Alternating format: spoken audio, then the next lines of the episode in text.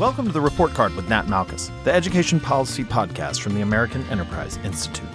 In education, we talk a lot about the racial achievement gap and how to close it. But those discussions tend to focus on the latest indicators or interventions, often without much historical context. In her new book, though, Dreamtown Shaker Heights and the Quest for Racial Equity, today's guest, Laura Meckler, takes a different tack. In Dreamtown, Laura examines the hundred year history of Shaker Heights, the well to do, socially progressive Cleveland suburb, from its founding as a wealthy and white enclave of privilege through integration, busing, and more recently, detracking. Different readers will take different things away from the book, but I think most will walk away from Dreamtown with an increased appreciation for just how tricky closing the achievement gap can be, even when our intentions are in the right place. Laura Meckler is a national education writer for the Washington Post, and her last appearance on the report card was in December. Laura Meckler, welcome back to the report card. Thanks for having me. All right, so Laura, you have a new book out, Dreamtown, Shaker Heights, and the Quest for Racial Equity. I'm going to ask for the quick lightning round version. What is this book about? Well, it's about the place I grew up, which Shaker Heights, which is a suburb of Cleveland, inner ring suburb of Cleveland, and it's really about its long-term and very interesting relationship with issues of race. This is a place that was founded as a elite upper crust suburb, essentially a place for escape for wealthy Clevelanders. It evolved into becoming a real integration, racial integration pioneer, first in housing and then in schools. And then in more recent years, this is a place that's really grappled with questions of racial equity and whether black students um, in the school system are being served as well as, as white students are. And of course, this is right in your backyard, both because you grew up there and because you're a reporter on education issues for the Washington Post. So this fits your background. Yes, I, exactly. Two of the reasons why I felt like I was the right person to write this book. All right, so right out of the gate, great title. I like the title, Dreamtown again. And I like it because there's two American dreams playing out in this title. So expound a little bit. Why do you think Dreamtown is a good title for this book? In 1960, Shaker Heights was the wealthiest city in America. And that prompted Cosmopolitan magazine to do a feature. The headline on the cover was The Good Life in Shaker Heights, and it really described a place of suburban opulence. It was a little over the top, to be fair. It was way more than was probably true, but the overall tone probably rang true to people who were familiar and who lived in Shaker Heights. And one of the lines in that piece was This is the story of an American dream town come true. I thought about that, this idea of Shaker as a dream town. And then just a few months after that, the same year, 1963, is when Martin Luther King, of course, gave his famous I Have a Dream speech. And he was talking about a different kind of a dream. He was talking about a dream of where children of all races, black children and white children, could be living together in peace and who could uh, people would be judged by the content of their character and not the color of their skin and this is also a dream that Shaker Heights has been trying to make true and it's come true. So for me, it was a question of can one place dream both dreams? Can one place be the dream of Cosmo and also the dream of Dr. King? And just to repeat this back, it's not just that Shaker Heights would be great if they could do both dreams. They pursued both dreams. That was the identity of the town that we are both going to be integrated and be a place for this American pie successful community, right? Yes, and and that would one of the ways that was expressed was through excellence of the school district. I mean, the the schools have been very very good for a long time, and. The, absolutely, this is very much something an identity that the community embraced in both respects. So again, the Shaker Heights was in many ways a dream town, right? Uh, affluent. It had a high vision of itself. It had good schools. It was forward thinking on matters of race. Same time, Shaker Heights was plagued by some of the same problems that have plagued many towns, right? Redlining, racism, persistent achievement gap. In fact, as you near the end of the book, it's not a stretch to think that the social experiment of Shaker Heights might have failed, or at least didn't live up to its aspirations. I guess my question now how much is Dreamtown a story of an exceptional community, and how much is it a story of the typical affluent American town? Well, I actually don't think it's the story of the typical affluent American town at all, because Shaker Heights is a place with a lot of economic diversity, especially today. There are people who are living in poverty in Shaker, and there are people who are quite affluent. There is a wide range, and that has heavily racialized the economic gap in Shaker, and it's grown wider. So it's definitely not your typical affluent town. And in fact, that's one of the things that drew me to this story um, most was that this idea that in most of America, you have wealthy kids being educated with wealthy kids, and you have poor kids being educated with poor kids. You move into the school district, which is essentially the wealthiest one that you can afford. I think a lot of people do that. And this is a place that is has in one boat altogether a wide range, a wide economic range. So I definitely don't think the latter is the case. I think this is an exceptional story. Now, for a variety of reasons that I'm sure we'll talk about, but um, the question of, you know, did it succeed or is this essentially a, a, place that tried and failed, I think is an important thing to think about. And it's one that I thought about a lot when I was reporting and writing this book. You know, was this a story of a place that tried, but hey, these things are just too hard? Or was it something more hopeful? And I actually found myself feeling like it was something more hopeful. And for some of the reasons I just articulated, because this is a place that is still at it, that is still working on these issues when really most of the country is either indifferent to it or perhaps actively opposed. So I grew up in Charleston, South Carolina. And when I think about my yard in Charleston, South Carolina, I remember it as being about the size of a football field. But it is not. And if I go back there today, I'll see it very small. You have written a book about Shaker Heights, but I'm asking you to go back to that that old view, like when you grew up there. What was growing up in Shaker Heights like? So I really felt uh, both of those feelings. Now, I, my family was not particularly wealthy. We are middle class, middle class professionals. Uh, lived in sort of one of the middle of the road neighborhoods in Shaker. There's a range of diversity. It's not all mansions, even though Cosmo sort of implied it was back in 1963. And so that was sort of my my family's experience but i had a very much was very conscious of the idea that this was an integrated community and that that was a thing that made shaker special that this is a place that had had a voluntary school busing plan. This is a place that had a very progressive housing policy. And in fact it was very plain to me just literally right next door the family that we grew up next to was a multiracial family uh, two white parents six kids five of whom were adopted four of whom were children of color including my best friend betsy who was biracial and i remember my dad telling me when i was quite little when i asked him why betsy was half black and half white and him explaining quite matter of factly that one of her biological parents was black and one was white. And when you grow up with that sort of exposure and ethos, it really does set your thinking and your whole sort of sense of who you are and and where you are. So I grew up with that, this idea that Shaker was sort of special when it came to race. And I also grew up feeling like enormous pride in the community itself. It's a beautiful place, tree lined. We do not have yards as big, anywhere near as big as a football true. field, certainly not my house, but beautiful yards right. and beautiful schools, historic architecture. And it's, uh, it was a planned community. So the roads, it's generally not a grid, it's generally um, roads curve and follow the topography of the land. There schools are set on ovals for the most part with concentric circles, concentric ovals around them, re- giving you a real sense of neighborhood. So all of those all of those things made feel like growing up in Shaker Heights was a special place to be. And when you go back and you research a lot about Shaker Heights over the years, all the way back to when you lived there and before, you, I'm sure, ran into some things that were great and reifying other things that might have been not so great. What surprised you the most or unnerved you while you were researching this book?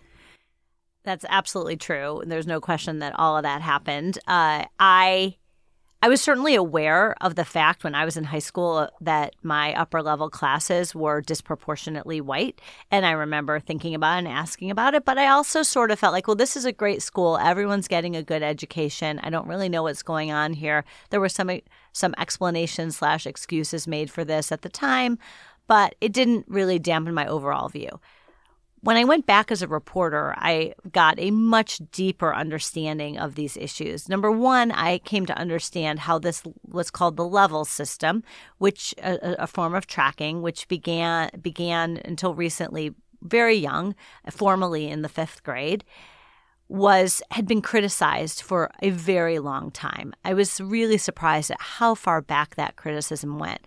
First, I found in 1980 a very, very harsh critique from the Urban League that went through the numbers and the disproportionate placement of students with white students into upper level classes and black students in lower level classes very um, it's sort of a, a full-on takedown which the district responded by defending the level system but even more surprising than that for me was i was doing some research in the high school basement and going through documents and at the back of a box on an unrelated topic i found this academic paper that was written by a graduate of Shaker Heights High School who was now at Harvard. He wrote this for a class, and it was essentially a wholesale takedown of the leveling system and of the counselors um, at the high school. It said that the level system was not designed this way, but has ev- evolved into a racist system.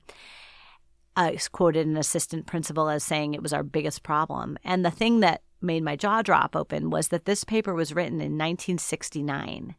1969, he's talking about this having evolved into a racist system. That's more than 50 years ago. So we're talking about these problems have been known for a long time. The second thing I wanted to mention is that I knew I would find students and parents with stories of having run into implicit bias in the school district. I mean, you know, how could how could we not?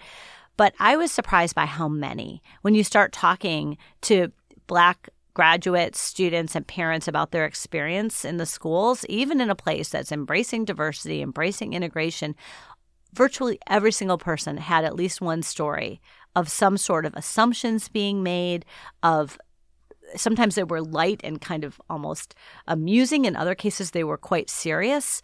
I can give a couple examples of that if you like. One, uh, um, a lighter example a kid was in taking summer school for typing a black student and he's in the high school for his typing class and an assistant principal comes up to him and says hey listen don't worry about that class from last semester. You're going to make it up. You're going to be fine. You're going to be right back on track. He's like uh i'm here from typing so i don't need that speech. You know, it was just this assumption made that he had failed a class. Right. uh, more even more serious i talked to this was something i personally observed. So much more recently i was in a class, an English class, 11th grade English class that, that had both sort of regular level and honors level kids in it. There was this one girl who was just so articulate and had so many interesting things to say in the discussion. She was black, and I was listening to her, and afterwards I followed out, followed her out of the room and was talking to her about her experience. And I said, you know, did you ever consider advanced placement English? Because, well, of course, she was in honors. Nothing wrong with honors. Sure. It's great, but why was she? Why was this kid not in AP? She said, Well, I went to AP for one day and I looked around. I didn't see any other minority students, and I just really wondered if this was the place for me. So I went and talked to my counselor, and she said I could move to honors if I wanted. So that story illustrates sort of both one, you know, how lonely she felt and how many people have told me those stories of loneliness, and two, why you know, I had to wonder why did that counselor not say, you know what, I think you can do it, and we're going to get you some supports, and we're going to help you make that make this happen. We're going to find a, a friend who's in this class with you, and you're going to do this together, and we're going to make this happen for you. Instead, she just said she could go down to honors. So I think you use the word belonging a lot in the book as a way to get at this. Is that the common thread through a lot of these experiences? This lack of belonging? Yeah, I mean, there was a mix. There are a lot of black students who have very good overall experiences sure. with Shaker, but um, and you know, many come back and raise their own kids there, but um, also have this mixed experience that that was in sometimes somewhat damaging for them. Um, yeah, I think belonging is a really important, a really important concept, and it can be reflected in all sorts of ways. And you know, sometimes it's not just students; sometimes it's parents. You know, are these? You know, there's a lot of criticism when parents don't show up at, say, the PTA meeting or they don't show up for the back to school night.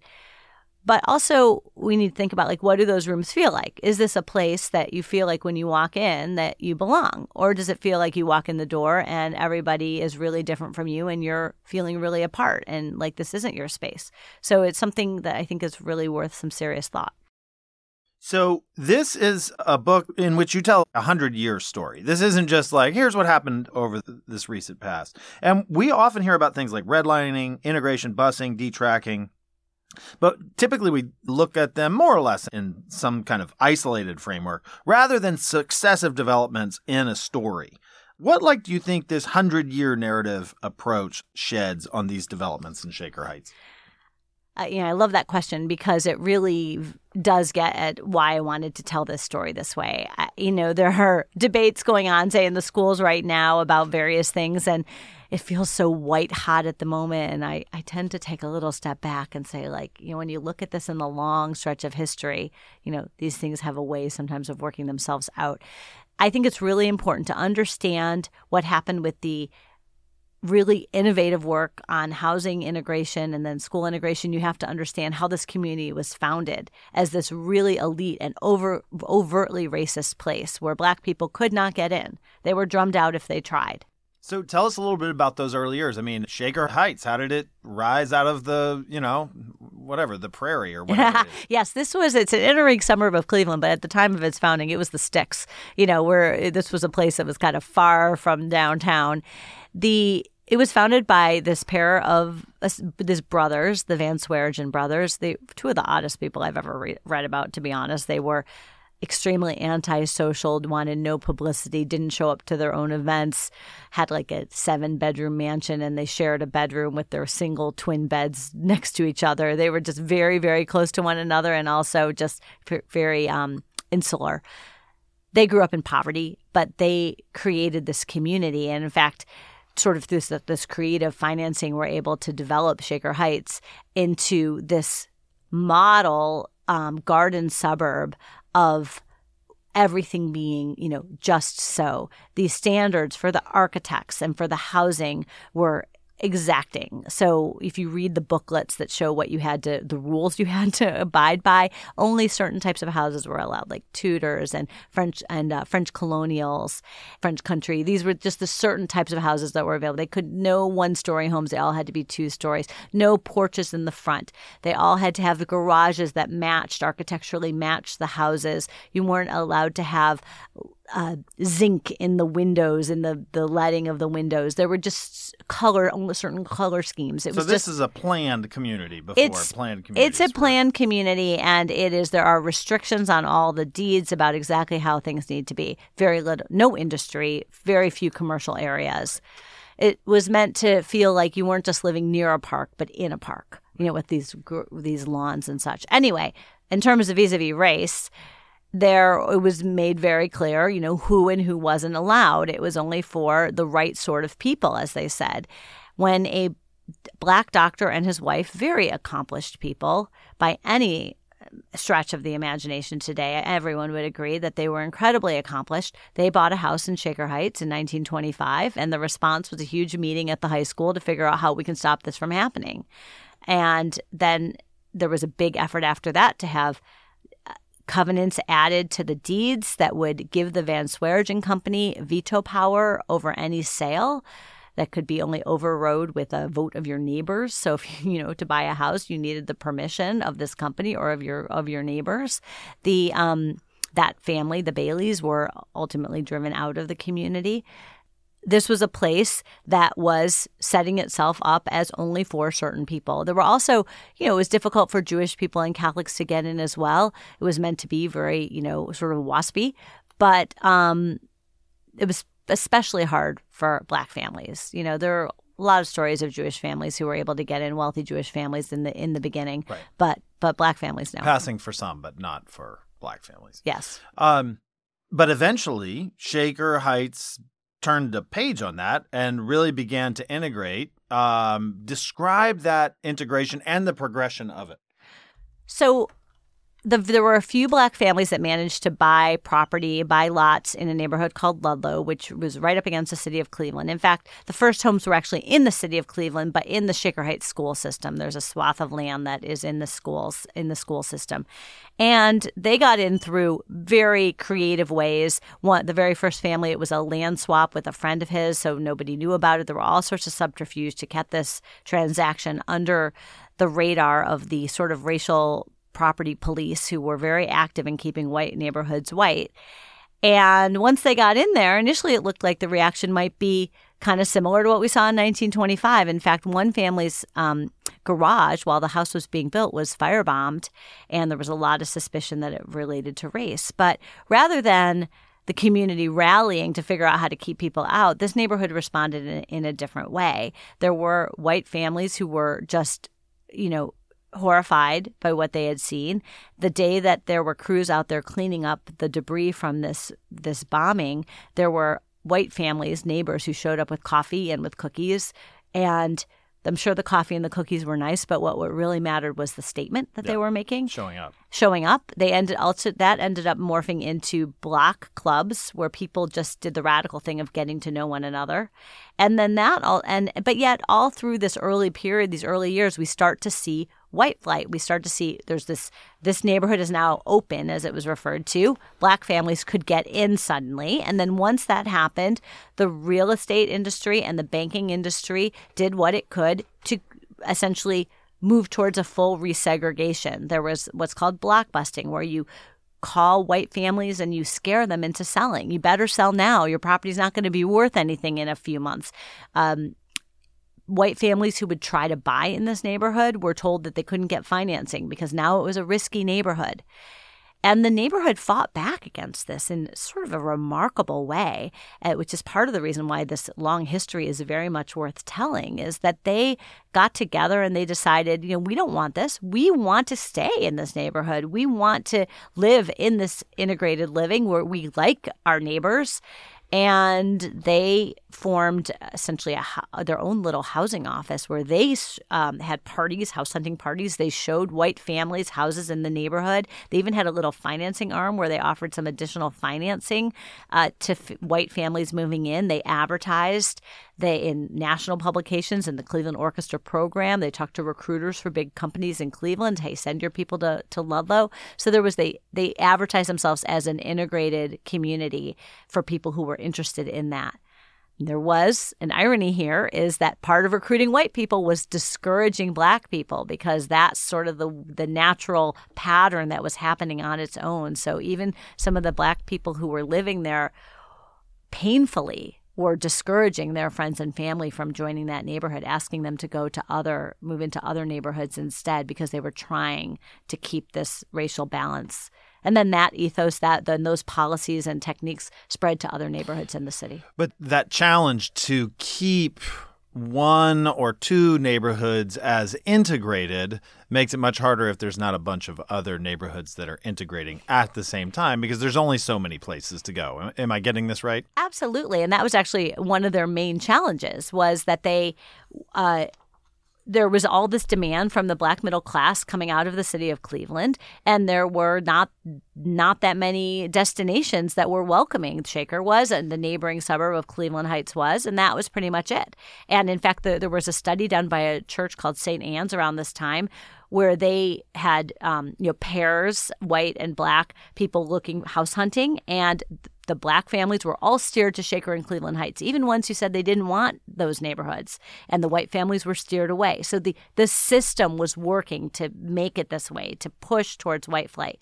So actually, since you mentioned this, that the cities of Cleveland, of Shaker Heights and Cleveland Heights and University Heights, the three that were most affected, did something truly remarkable, which is they formed an office to try to out in the further out suburbs to try to actually attract black families to those suburbs. They were very few black people living out there. So you had one suburb funding a housing office to attract people to move to another to suburb. Another suburb. To, you know, yeah. whether that suburb wanted to be integrated or not. And they they they did something like they would occasionally like give one, a local official in one of these outer suburbs like an award, like a, a humanitarian award or a diversity award you know, to, and then they would tell like black newspapers about this award. So it would seem like this is a good place to move. Somebody referred to that as good mouthing the place, like yeah. spread the word. This is a place to go. So I, I mean, I thought that that initiative was just absolutely uh, just astounding, and that lasted for a while. Interesting. So there's another element to integration here that gets discussed, but maybe less often, namely integration by race, sometimes seems to be at odds with integration by socioeconomic status. That is, it's hard to maintain a community that is both racially diverse and socioeconomically diverse.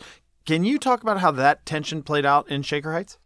Yeah, and it's still playing out. I mean, the white community in Shaker has always been wealthier than the black community in Shaker. In 1989, which is the first year I was able to find census data that includes both race and income, the median income of black families in Shaker was about 65% of the median income of white families. So there was a gap.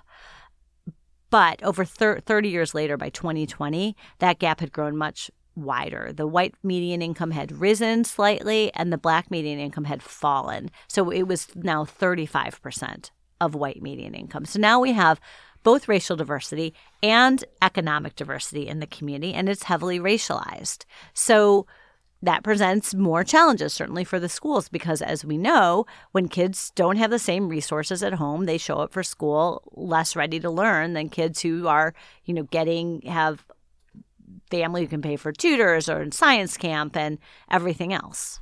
And just to give us the lay of the land on Shaker Heights as far as the particulars, I mean, how many people are we talking about here? We're not talking about a, a neighborhood. We're talking about you know, it's like, like 30,000. Yeah, 30, almost 30,000 people. people. Okay. Yeah. Right. So, and how many schools are in Shaker Heights? So today there are five elementary schools.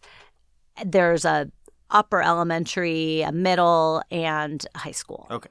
So this is a good sized community. It's not. Uh, it's not tiny, but it's not exactly the city of Cleveland. You know, it's a suburb. It's a maybe a mid mid range size suburb.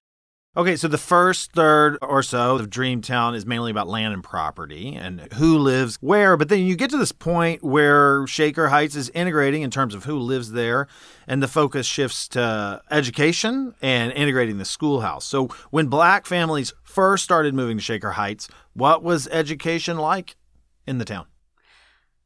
You know, education was great. I mean, it was a very, it was always known as a school district that had, you know, sub, um, celebrated excellence for a long time. The motto has been a community is known by the schools it keeps. They raise their taxes on a regular basis to support the schools. It has one of the highest tax rates in the area, maybe in the state, um, in terms of supporting property taxes for the schools.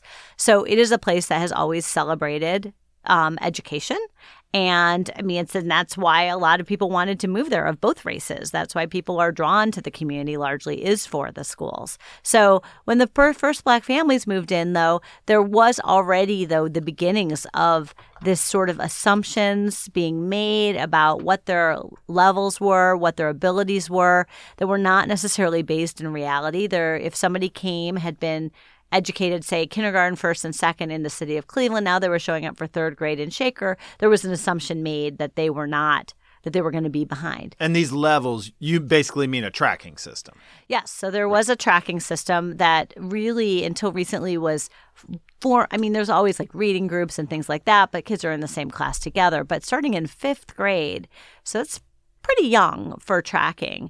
They were kids were divided into enriched math and enriched English language arts or regular. And the kids who were enriched were taken out of the of the class and brought into the basement for these special classes. And this was not just a small group of kids. This is about half the kids. Right.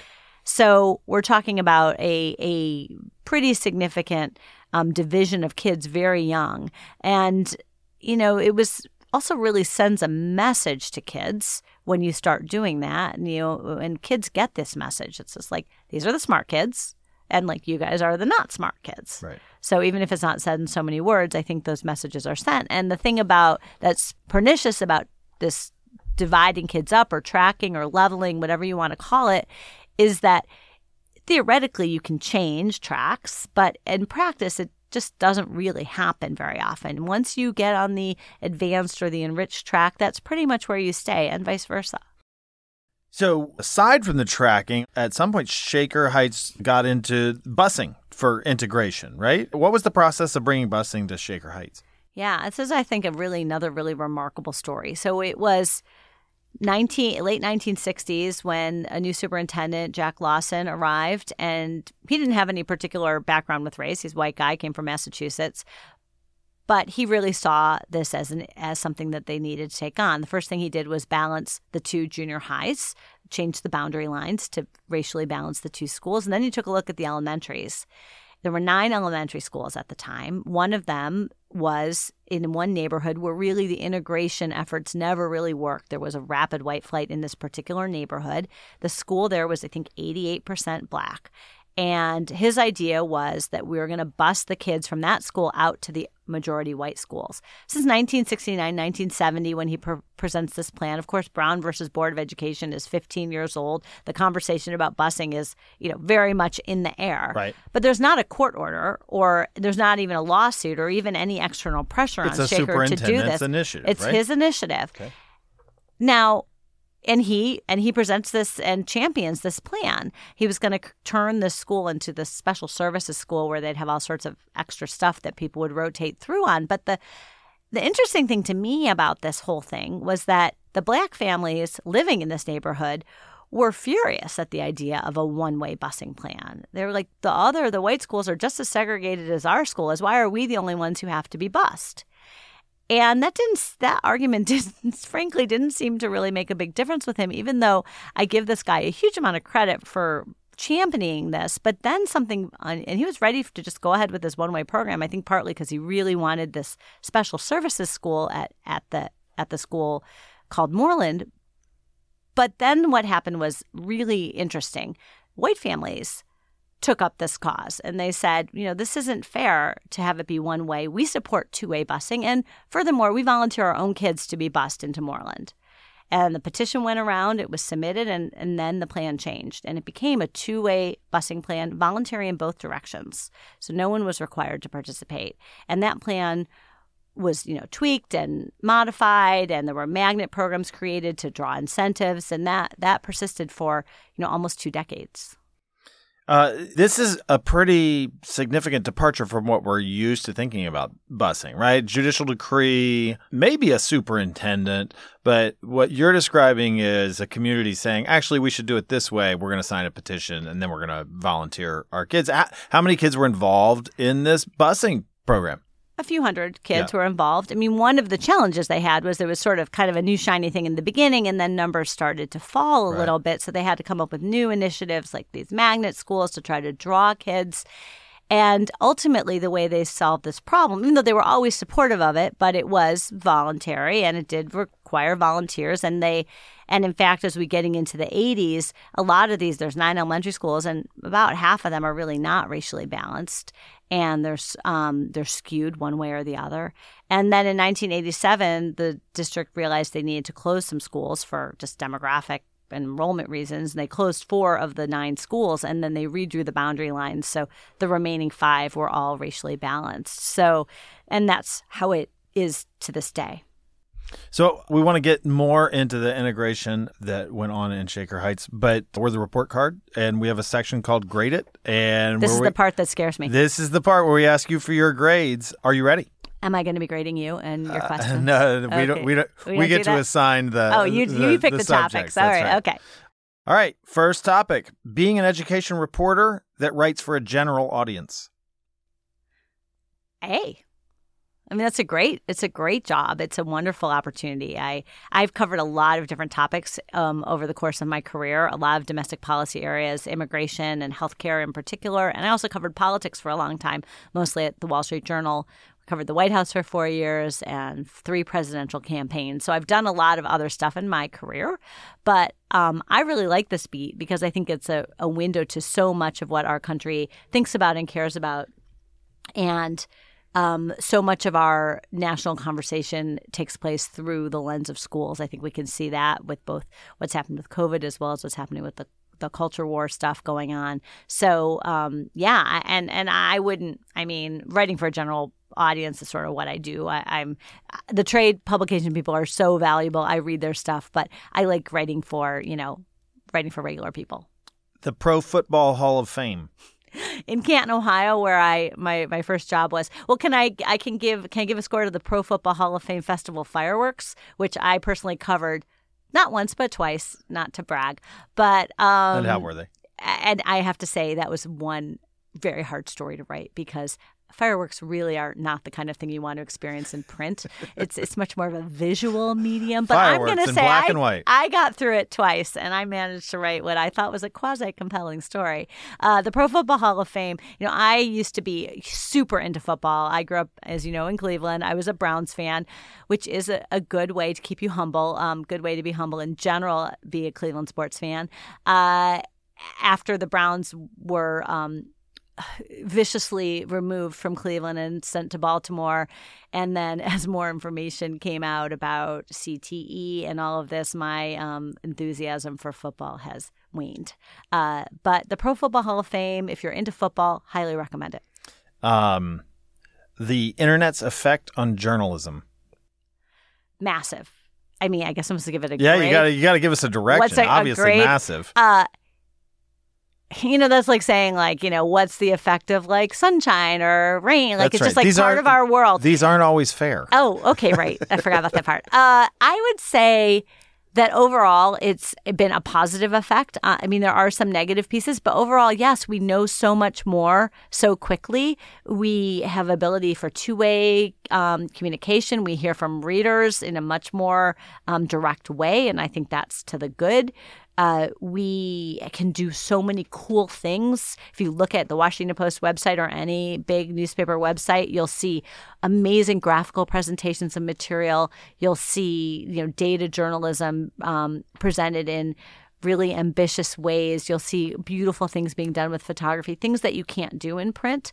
All of that is good. And just the immediacy of it. I mean, you know, you know, all you need to know about like generally what's happening in the world, just have your phone, you take a look at your alerts, you know what's happening all day long. So it's changed things. There are some negative parts to this too, for sure. But luckily, I've been really lucky lucky to work for organizations for the last um, you know, nearly 20 years, first at the Wall Street Journal and now at the Washington Post, that are both really committed to not just the quick hits, not just the breaking news, but also really deep dives at exploring our world. So I feel like I have the best of both worlds. Writing a book, you know, as opposed to writing articles. You know what? I'm going to give that a big fat A. It was daunting. It was never something I thought I wanted to do, but it has been so um, fulfilling. I mean, in terms of my own personal growth as a reporter, you know, going deeper into these issues, really making use of archival research and getting to write at length has been really a joy. It was very, very hard, but it's it's now that it's out in the world. uh, You know, we're we're nine days in as we're recording this, and being able to talk with readers about it and uh, talk with you about it is just been great. So it's it's it's been a good experience. Both sidesism. Yeah, I'm not a big fan. Both sidesism, you know, it's got to get like a, you know, like a good solid C. To some extent, it's necessary. And I would, you know, you might recast both sidesism as being fair. We need to let everybody have their say. And and I don't think that's both sidesism. I, I think that when you, it's our responsibility to present all points of view and and and not just both but all. There are multiple points of view on any the same set of facts and that's a big important part of what we do. But i also think that you know facts are facts and it's our job to not give equal weight to one person who says the sky is blue and someone else who says it's purple you know Eh, although i'm sure someone's going to say well sometimes the sky is purple and i'm sure sometimes it is insert your own analogy here Deadlines. well we wouldn't function without them so But that doesn't mean you have to like them. I mean, Don't you know, like what grade do you give uh, personally? What do you think of deadlines? I think deadlines are absolutely necessary. We would never get anything done. You know, so I'm going to give it a B because I need them and I want them, but of course sometimes they are annoying. All right. So back to Shaker Heights. The schools in Shaker Heights do become integrated, at least if you look at student racial populations. But uh, as we talked about earlier, they continue to struggle to integrate inside the schools. White kids, black kids are in different classes, not completely, but predominantly. They form different social groups. Learning outcomes very different. Uh, what does that look like in Shaker Heights? Well, until recently, it looks a lot like the way you just described it diverse hallways and segregated classrooms. Again, not completely, Sure. but, you know, way too much. Um, and despite years of knowing about these this problem and a lot of efforts to try to address it. So, you know, this has been a real issue. I think it's been a been almost the Achilles heel of the place. You know, this has been something that they've tried to tackle in various ways. Not nothing has seemed to work, and now then in 2020 they tried a new way, which is a, a much more um, sweeping sweeping change. More muscular change. Yes. Yeah. For better or for worse, they decided to collapse the classes, the sort of the enrichment and the regular, the advanced and the regular classes, basically from fifth grade through ninth, more or less. They still have the advanced placement and the international baccalaureate advanced classes in the high school, but underneath that, the classes were collapsed, so the students were learning together. Supposed to be at the honors level, everybody at the honors level. That's the idea, or at the enrichment level and people all being together and that that was instituted in the fall of 2020 so do you think it's fair to say that integration within the schools was the main challenge in shaker heights over the last 40 years or so? I would put that alongside the achievement gap. I think they go together. Right. So but yes i would say that that has definitely been the main challenge. Um there's a quote in your book I want to read. It's from Mark Freeman, who was superintendent for roughly 20 years. He says, I don't mean to be flippant. It, that is the achievement gap, gets discovered every five years by groups of students or sometimes adults. Every so often, an article is written, a documentary, a dissertation, student work, or some committee all address this. People think they've discovered the problem, or the accusation is the district is hiding this. You're right. Freeman emphasizes that Shaker has achieved far more than many systems. Large numbers of black students went to college, and students of all races left Shaker schools better prepared to function in a diverse world. Quote, the evidence is overwhelming that Shaker has been a leader as a school district at working at solving these issues. Asked what it would take to actually close them, he gave a fast reply end poverty and eradicate racism. Okay, so that's a good quote and a teaser for what people can expect from uh, the book. There's a suggestion here, though, that the people in Shaker Heights repeatedly delude themselves, right? There's always some new intervention, there's enthusiasm, and then that fizzles. Five years later, th- it happens again. Uh, they try another intervention, forgetting what happened before, and the cycle repeats. The achievement gap does slowly shrink, but the big picture only changes so much. Do you think this suggestion that the residents of Shaker Heights are deluding themselves is correct? I would not say that they're deluding themselves. No, I don't think that that's fair. I because they they understand that this is a problem. This is a community that talks a lot about these things, and the fact that Mark Freeman quote where he says every so often this is discovered, this is people not deluding themselves. This is people very much engaging in these facts and and talking about them and and trying to figure out what they can do about them. So uh, whether they, they haven't solved the problem, you know, um, but they're they're very aware of it. And I've actually quoted in some book talks I've given and um, other conversations. I've brought up that same quote that you read about what Mark Freeman said about the solution is to end poverty and eradicate racism. You know, it's on one on one hand, sort of like feels like an excuse, right? Like, okay, like, all right, great. Well, when's that going to happen? Sure. How about never is never good for you? You know, that's right. that's basically how that quote. That's a feels. pretty good doorstop, right? I mean, yeah, yeah, it's sort of like. On the other hand, those are real issues because when you do, you know, we do see kids in poverty, kids from families with lower, um, fewer resources in their families do come in and have less success in school, not just in Shaker, but you know all across this country. So it is a real thing that has to be addressed. And this, in terms of racism, I mean, we talked about a few examples of how that perniciousness of racism has seeped its, seeped its way in. So I do think talking about that and maybe not eradicating it, but addressing it is an important part of this puzzle as well. I mean, one thing that Shaker has done more recently is they have a family and community engagement center, and their job is to help families with life you know, various things that happen. And, you know, this it sort of is a little mini version of the idea of like a community school where there's a lot of wraparound services to help families um, with other problems that they may be having. And and I think that's an, that's definitely part of the solution here. You know, I don't know to what extent or what how big it could be and how big it needs to be, or whether it would how far it would move the needle. I, I don't know those answers, but I do think that it matters because when life is on fire, you know, it's hard to do well in school. And that's just reality. So, this is definitely a place that's engaged in these questions. And is this a place that has though despite all the best intentions and best efforts, you know, failed, you could argue that. I mean, there's a case to be made that says this is just too hard. You know, on the other hand, you look around the country and most places are not even really trying. Well, what do you make about that? I mean, there is a pessimistic reading of your book. And maybe it goes as follows You can get white and black people to live side by side. You can get white and black students to attend the same schools, even the same classes.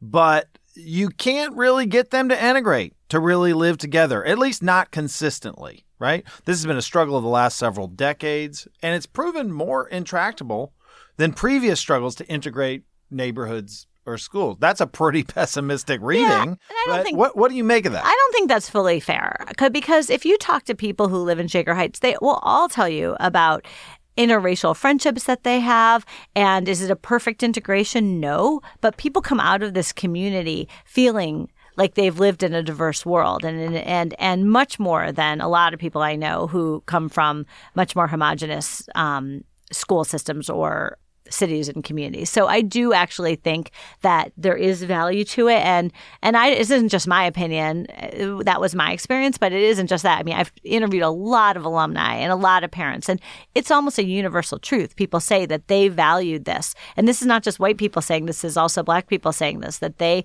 valued. You know, one guy says, "I know what a good corned beef sandwich tastes like now." You know, it's like sort of a joke, but that's a that's a real thing. The idea that you have lived and grown up with people who are different than you. And I wouldn't dismiss that. I wouldn't dismiss that. It doesn't mean that it's perfect though. And that's the one of the themes of this book is that this is not a black and white, pardon the pun, um, kind of of of a work. It isn't like it's either a success or it's a failure.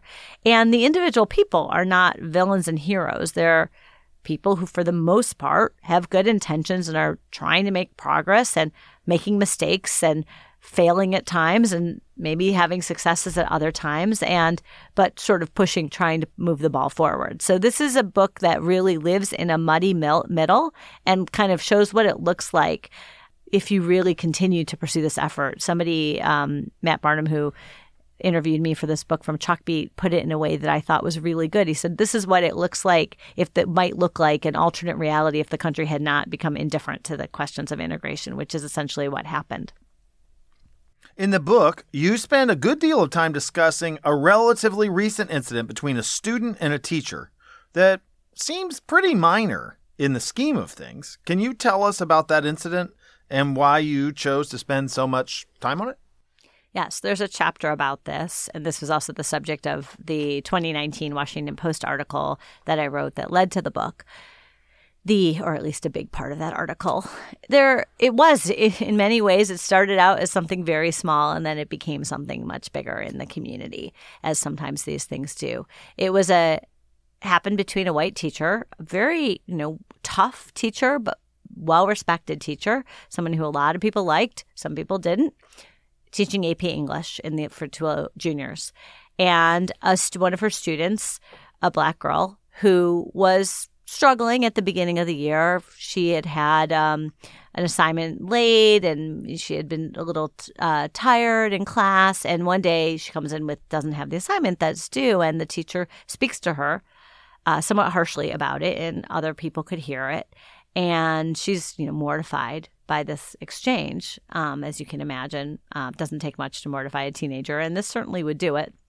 Other kids could hear it, and fast forward a couple weeks, her mom files a complaint, uh, charging that this teacher is guilty of bullying and suggesting that there's racial discrimination happening. And, you know, this whole thing really paralyzed the district. They took a long time to investigate. They put the teacher on leave, uh, paid leave, but they put her on leave, removed her from the classroom without any explanation initially to her and uh, for a while to anybody else. And it became a real source of community tension because on one hand there were teachers who felt like hey are we not allowed to have a conversation with a student about their academic work and not be accused of bullying? You know on the other hand it was like well you know this is a district that's trying so hard to get black kids to take advanced classes and here here's one who is and it's not like she's failing the class. She's just you know a little bit tired and has an assignment that's late, why, you know that sense of belonging? How do you how are you going to feel like you belong when you're getting singled out and sort of barked at by the teacher in front of other people?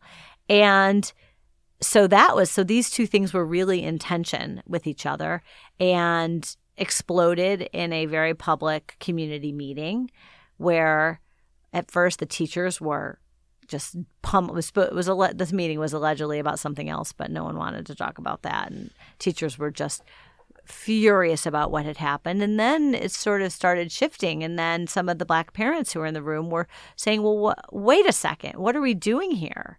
You know, are we, uh, let's talk about what the underlying issues are. And in fact, the girl herself, the student, actually jumped onto the stage and outed herself as the person who was in the middle of all of this, said, you know, everyone's worried about the teacher's feelings. How about the student's feelings? So this was a very difficult thing for them to navigate, not one that they navigated particularly well. Mm-hmm. And it really left, uh, it was very damaging. Throughout the book, you give plenty of examples of blatant racism, but it seems like often the bigger barrier to racial progress is white self interest. So, take detracking, for instance. White parents in Shaker Heights might, in principle, want black children to get a great education, but if it means their own children get a worse education, they may be opposed. And to the extent that they are correct that detracking will mean that their own children might get a worse education, that isn't entirely irrational behavior. And you can also look at integration. In the 1950s, some white homeowners may have been fine in principle with a black family living next door, but they still sold their homes when black families moved into the neighborhood because they worried that the value of their home might subsequently plummet. And as terrible as that sounds, to the extent that their property values might have plummeted, that wasn't entirely irrational behavior on their part. Of course, uh, these perceptions, or those perceptions that property values would plummet, weren't necessarily correct. They may have been driven by racism, but property values do follow perceptions. And, you know, the perception was that many people didn't want to have black neighbors. So even if you're fine with having black neighbors, if you think your neighbor might not be fine with having black neighbors, that could drive property values down.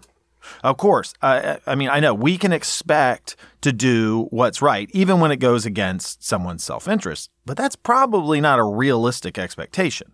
So in the book, you talk about Shaker Heights Superintendent John Lawson, and Lawson's son applies to Harvard, and Harvard gives Lawson sort of a choice between having his son admitted to Harvard or having a black student from Shaker Heights admitted to Harvard. Lawson very selflessly chooses the black student, and that is a noble decision.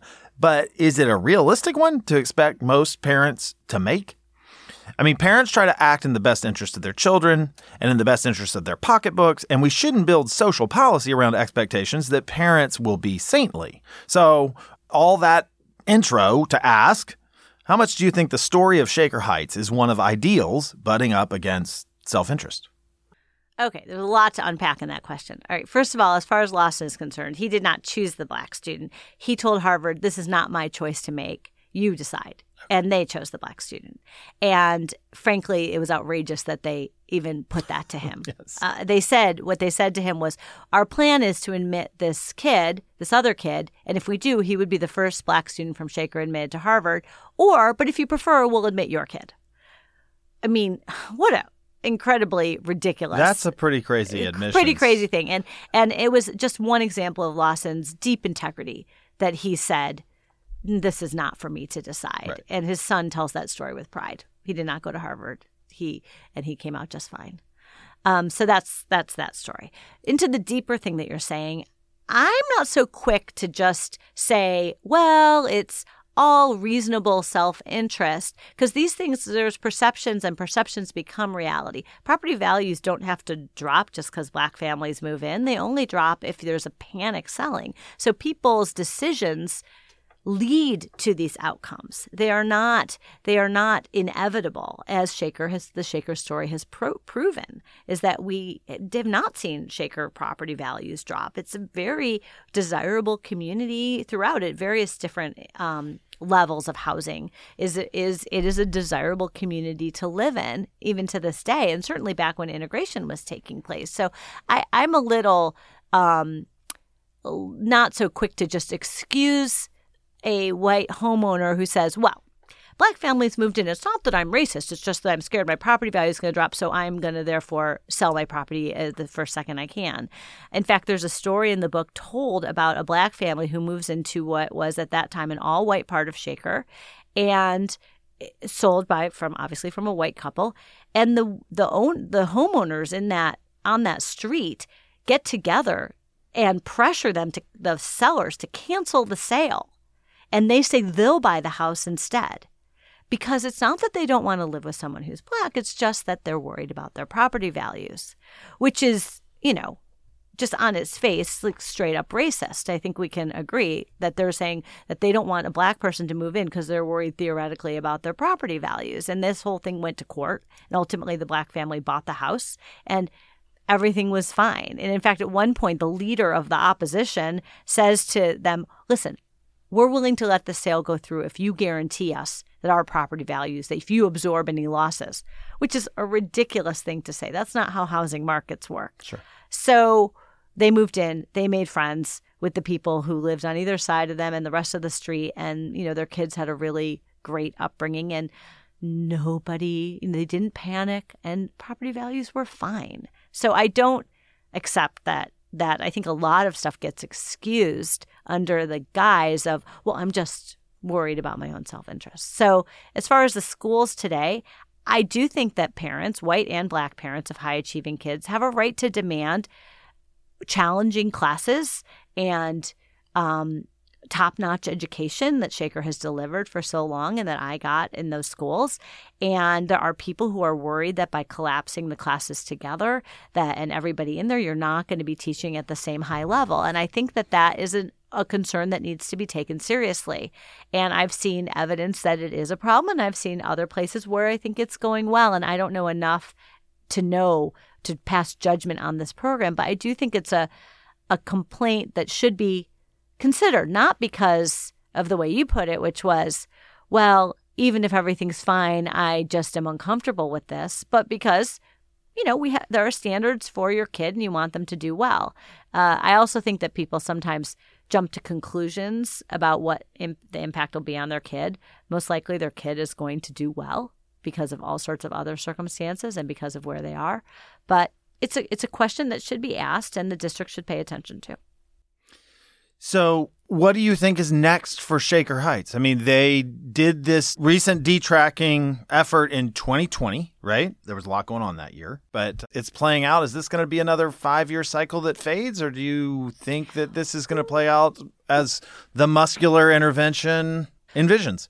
Well, first of all, I would not say that these other things faded. There are a lot of initiatives that were put in place earlier that persist to this day. There's a tutoring center. You can get free tutoring in Shaker. There's the student group on race relations was formed 40 years ago. It's still going at it having conversations with kids about race. There's a MAC Scholars, which is uh, targeted to black male students about encouraging high achievement through positive peer pressure. I mean, there are a lot of things that are around. There's a program called Bridges, a summer program to prepare um, mostly students of color, to take advanced placement U.S. history in the fall. There are a lot of ideas that have persisted. So, sure, some have come and gone, as should be the case, but there's a lot that's still around. So, I, I don't think we should leave listeners with the idea that they're just jumping from thing to thing. No, but, I, I was referencing the superintendent who said, well, we have these cycles where things come well, up and then they, well, they his, tend to fade back. No, what he was. The, the memory. He was more talking about the fact that every so often somebody wants to talk about the achievement gap and feels like they've discovered the problem. The Fair idea enough. that